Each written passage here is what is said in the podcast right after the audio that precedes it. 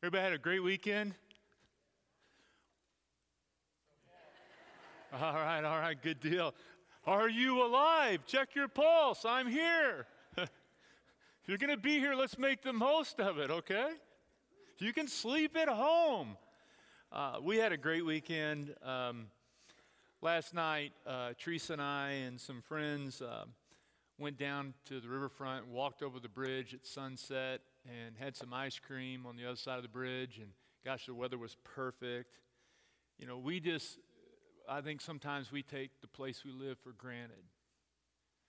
Uh, this is just a beautiful place. Lots of wonderful people, wonderful weekend. And what a great thing to be here this morning.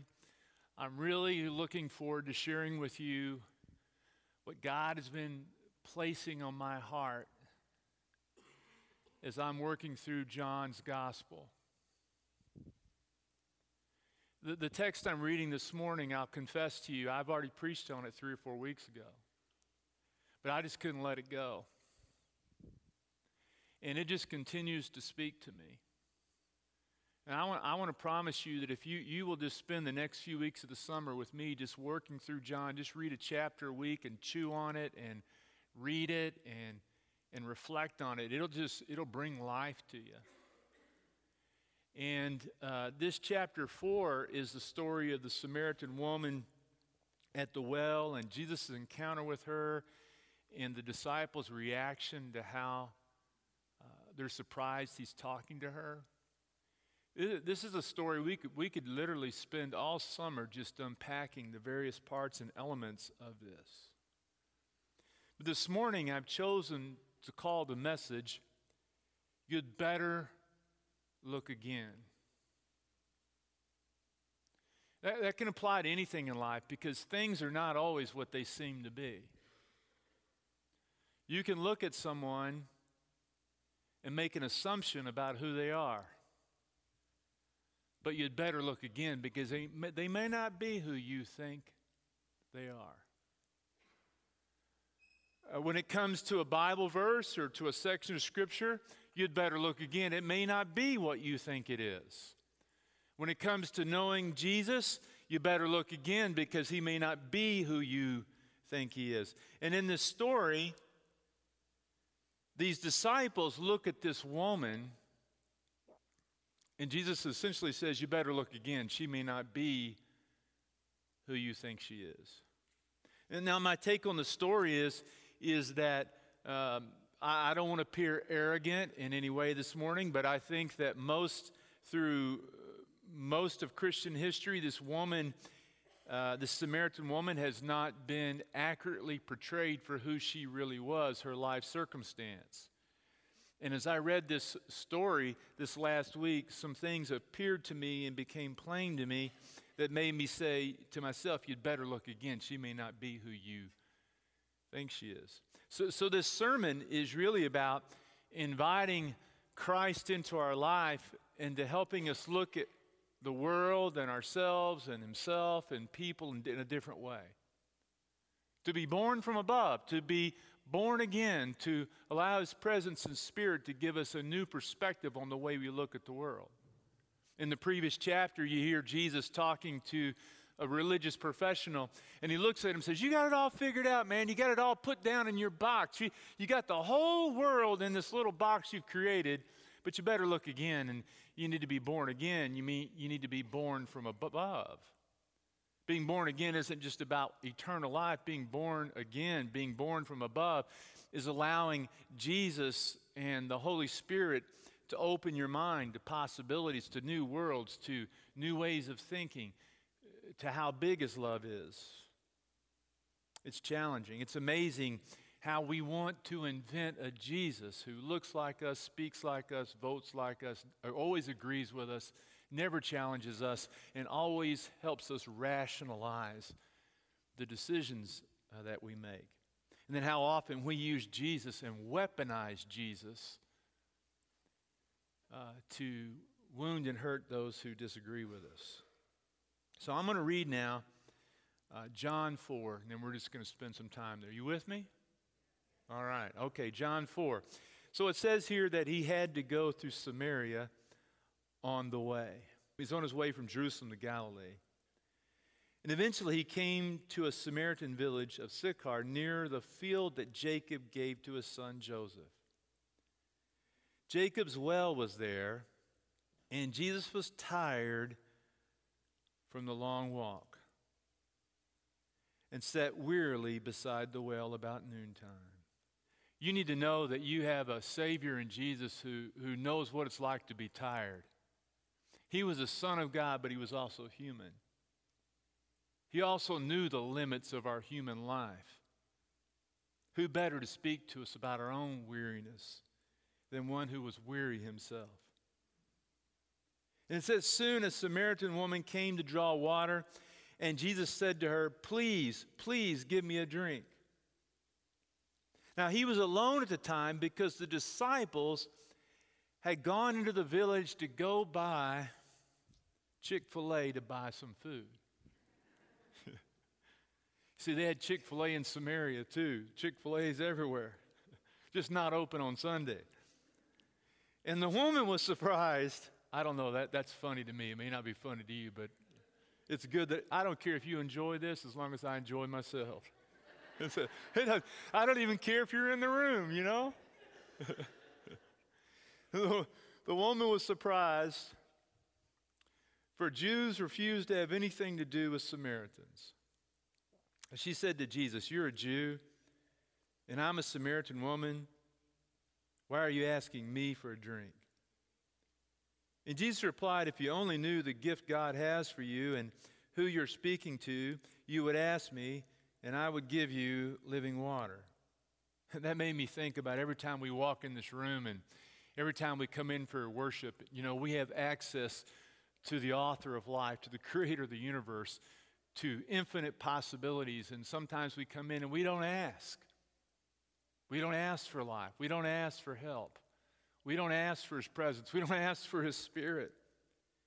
You know, sometimes I think we come in and we're content to taste the stale, dead water of dead religion and doctrine when He wants to give us life. And, and you know, you can't give away what you don't have.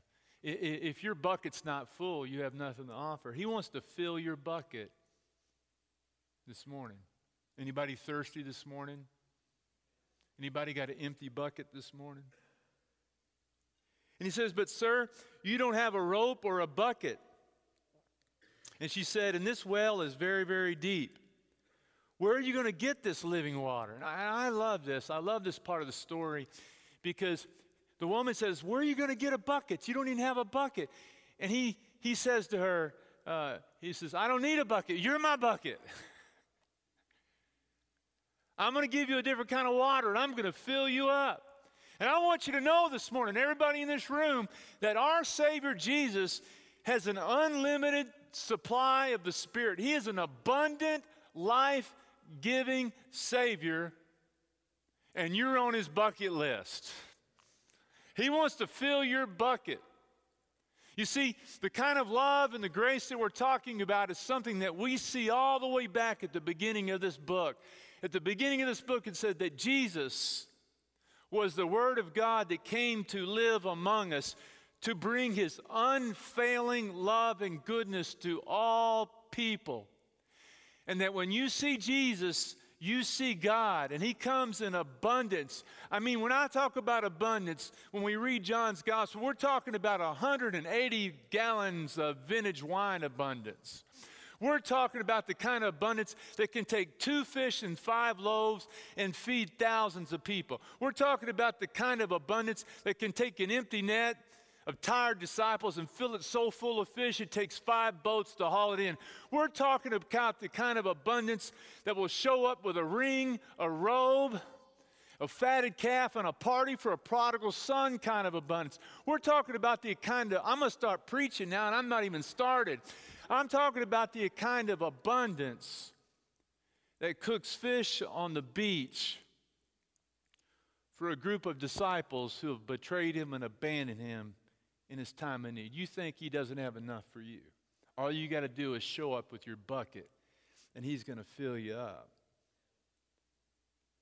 And he says, and besides, let me take a breath. Do you think you're greater than our ancestor Jacob, who gave us this well? How can you offer better water than he and his sons and his animals enjoyed? Now, let me comment on this. You see, the Gospel of John was written very, very late. It was the last gospel written.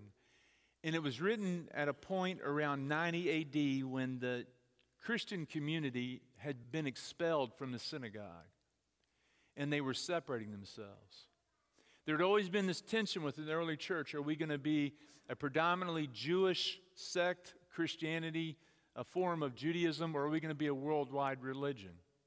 And when Jesus gave the Great Commission to the disciples, he said, Go into the ends of the earth. You're going to go even through Samaria. You're going to go to Rome and beyond, to the ends of the earth. And by the time John was written, the church had separated itself. And all through the Gospel of John, you see Jesus is having these interactions with these Jewish leaders. And you go back to the second chapter where uh, he has these seven earthen vessels which were for rites of purification, and Jesus takes them and uses them for his purposes and puts them full of wine, showing the inadequacy of the law to save us. That you can have the law, you could have the Torah, but still not have the Spirit. And then in chapter 2, he meets Nicodemus, who had God down in a box, who had it all figured out. And then Jesus says, No, you got to be born from above, you got to have the Spirit. And then here in chapter 3, it's talking about Jacob's well, and he's saying that Christianity is going to be a bigger world religion, and that you can have the Torah and live by the law, but still not have the Spirit. And, and Jesus, Jesus is is, is demonstrating this. John is showing this. And then Jesus replied, Anyone who drinks this water will soon become thirsty again. What he's saying is that you can have religion and you can keep doing, doing, doing on your own, but you can't fill your own bucket. He said, But those who drink the water I give will never be thirsty again. It becomes a fresh, bubbling spring within them, giving them eternal life. And the woman says, Well, I want this water. You give me this water, I'll never be thirsty again, and I won't have to come here and get water. And then Jesus says, Go get your husband. Jesus told her this Go get your husband. And she said, I don't have a husband, the woman replied. And Jesus said, You're right. You don't have a husband, for you have had five husbands, and you aren't even married to the man you're living with now. Uh, you certainly, you certainly spoke the truth. And the woman said, Sir, you must be a prophet. So let, let me talk about this well this morning. Let me tell you something about this well. You know, at that place in your life that seems like the deepest, darkest hole in your life, at that place when you're the most thirsty, at that place in your life where you're going through a hard time, I just want to tell you if you'll just go sit down by the well, you can be sure He's going to pass through. That place where you're thirsty in life is the place where you're going to connect with the one that loves you the most. You see, we think our thirst, we think our emptiness is an indication that God is not near. We think that our thirst or emptiness or being worn out or tired by life. You know, you're going through an emotional slump in your life. Could be your work, could be a moral struggle, could be a relationship, it could be having kids. It could be the inadequacy of being a parent, wanting to be the best parent that you can be, but then not measuring up to your expectations or the expectations of your parents. It can be anything. Life is just hard. We get thirsty. We lack hope. You see, we look at our thirst, we look at the hard, monumental task that we face. We find ourselves at the noontide of our life when it's hot and it's troubled and we're worried and we wonder, where is God? I want to tell you where God is. He's on his way to where you are. Just as he had to pass through Samaria with a personal touch for this woman, he has to pass through your life. And if you sit there near that well long enough with a sense of expectation, he's going to come by. Let me tell you how that happens. You pick up this word and you just read this story over and over again. You say, Lord, I'm thirsty. I'm thirsty for hope. I'm thirsty for acceptance. I'm thirsty for belonging. I'm thirsty for meaning. I'm thirsty for peace. I'm thirsty for healing. I'm thirsty for spirit. I'm just thirsty, Lord. I'm dehydrated. I'm thirsty. Would you come? And you just read this text over and over again. Maybe by day five or day six, he shows up and he just shows you something and he hydrates your spirit. But you got to acknowledge your thirst. You got to acknowledge your need. You got to be willing to sit down and pause and wait for him beside that well. And then at some point, what will happen is your friends will look at you and they can tell you're different. Maybe it's not that your circumstances changed. Maybe the same temptation is there. Maybe the same trouble is there. You're, you, the, the same spouse is there. the same job is there. The same boss is there. But you got something different. When people look at you, they can tell you there's something different about you. They can see that you've been in the presence of some life giving spirit and some kind of thing. And that's what happens in the story. The woman goes back and they can tell she's different. What's different about you? So, so let me move along in the story. Is anybody with me this morning? I feel like preaching this morning. I could go on for hours, but then you'd pass out. So here's what happens. I love this is the part of the story that really is feeding me. So Jesus is talking with this woman. And here come the disciples. They got the Chick fil A. They're carrying the sacks. They got their chicken sandwiches and their waffle fries. And they see Jesus talking to this Samaritan woman. And they drop their waffle fries in the sand. They're shocked. What are you doing talking to a Samaritan woman? Because it says in the scripture Jesus had to pass through Samaria. You see, Jerusalem was here, Galilee's here, Samaria's in the middle. And good Jews didn't go, they didn't go through Samaria, they went around Samaria. And by going through Samaria, Jesus is demonstrating a very important point. He is saying to them that Christianity is not going to be restricted to people like us. That, that Christianity and the gospel is going to transcend cultures. That when the Holy Spirit comes, we're going to send the presence of the gospel to the whole world, to the ends of the earth, to Samaria, from Judea to Samaria, to the ends of the earth. That the gospel cannot be confined to one race, to one ethnicity, one gender, all these kinds of things. He's demonstrating this to the disciples. And he's saying the Samaritan people are just as worthy of my love as anybody. I'm here for everyone. But the disciples, they don't get it. They're shocked, they're stunned. Jesus, why are you talking to this woman? My point is that it is always a great temptation that we face to create a Jesus who's a mirror image of ourselves. And if we are not careful, we'll end up creating a Jesus who resembles a suburban, middle income, Chick fil A eating sandwich Jesus. If we're not careful, we'll end up turning Jesus into an urban hipster who only hangs out at local coffee shops with a soul patch and skinny jeans. I don't care what anybody says, Jesus didn't wear no skinny jeans. If we're not careful, we're going to turn Jesus into a PETA activist and we'll turn Jesus into an NRA advocate. The temptation we always face is to want to weaponize the Bible and to use Jesus to defend our life and our lifestyles and our way of life. And to create a Jesus that always agrees with us and to create a Jesus that looks just like us. And so Jesus, he looks at them, and you know what he says? He says, My purpose, my nourishment comes from doing the will of my Father and finishing the work that He's given me. That's where my food comes from. Now, they don't understand. They think He's already gone down to Chipotle and gotten a burrito and He's full. But what He's saying is, what feeds my, I'm not driven by anybody's prejudices. I'm not driven by anybody's agenda.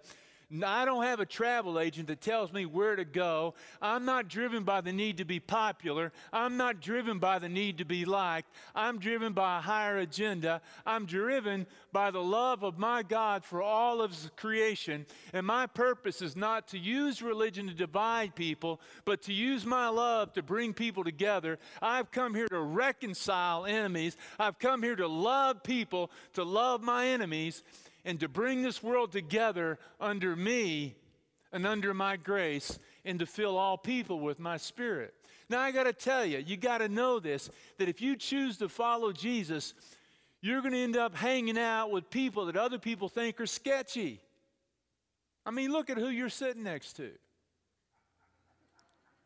Come on, you're sitting over there next to Tom Poston. He's sketchy. He's not even wearing socks.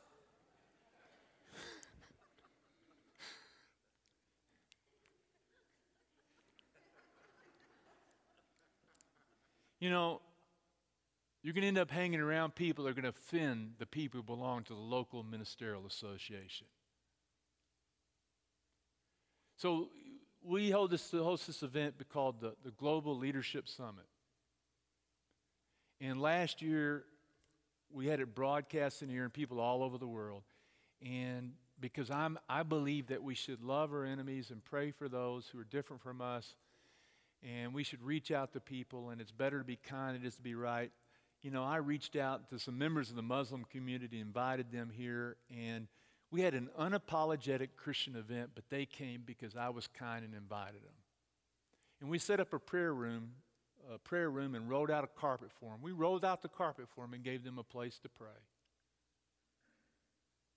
And then I got an email from someone, uh, another minister, who basically said, You know, I can't believe that a Christian church would have a prayer room for da da da da. And they went on and on and on. It wasn't the nicest note I've ever received.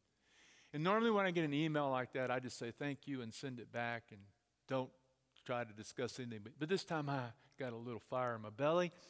And I sent him back a note and I said, What I want you to do is I want you to send this email to everybody on your list, to everybody you know.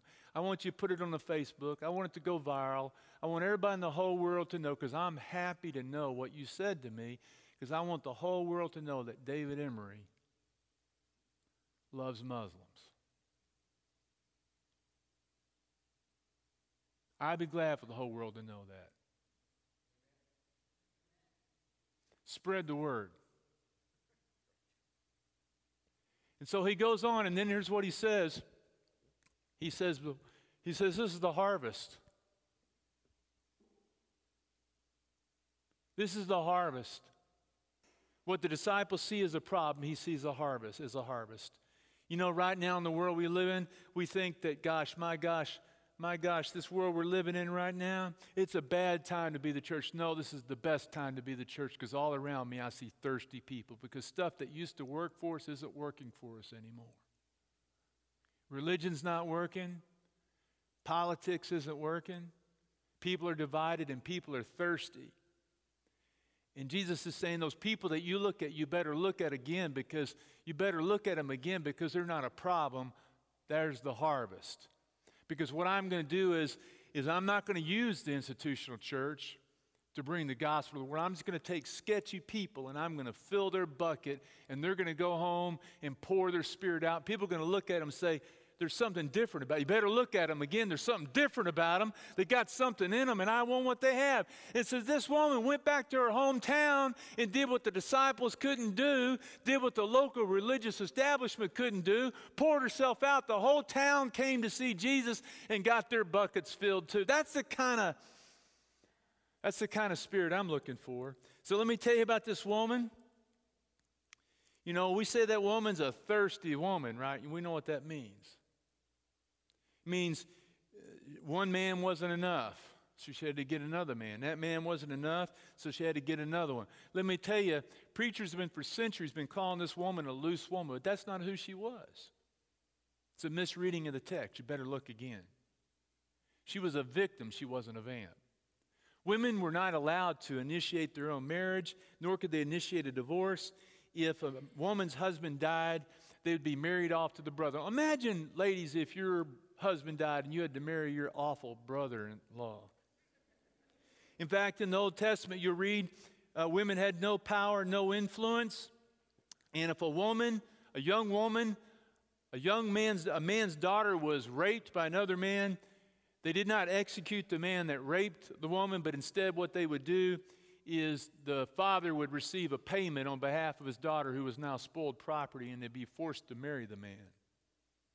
In fact, if you read the story of Sodom and Gomorrah, do you know what happens in that story? You want to know how women were treated in the Old Testament and in these times, the way women were considered?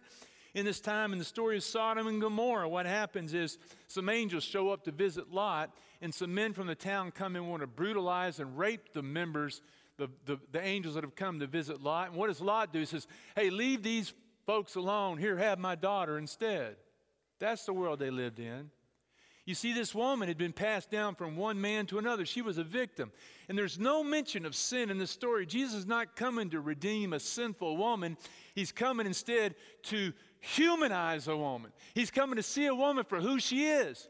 He's saying, You better look again. She's not what you think, church. And the church, we just keep doing it this woman again and again.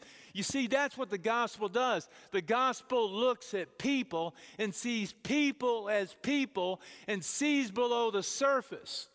And when we do that, we don't have to have fancy preachers. We don't have to have great gospel choirs. We don't have to have PowerPoint, nice facilities, great parking, great grounds, great flowers important people. All we got to do is just point people to the one who gives life and the one who gives water and do his will and do his purpose.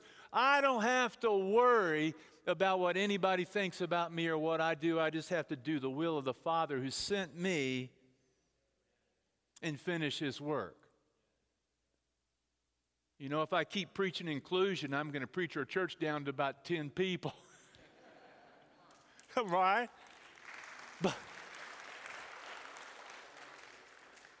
but I'm just going to do the will of my Father, and that's what drives me, and that's the food that feeds me. And I got to tell you, I'm thirsty. I'm thirsty for the Savior who wants to bring grace to all people.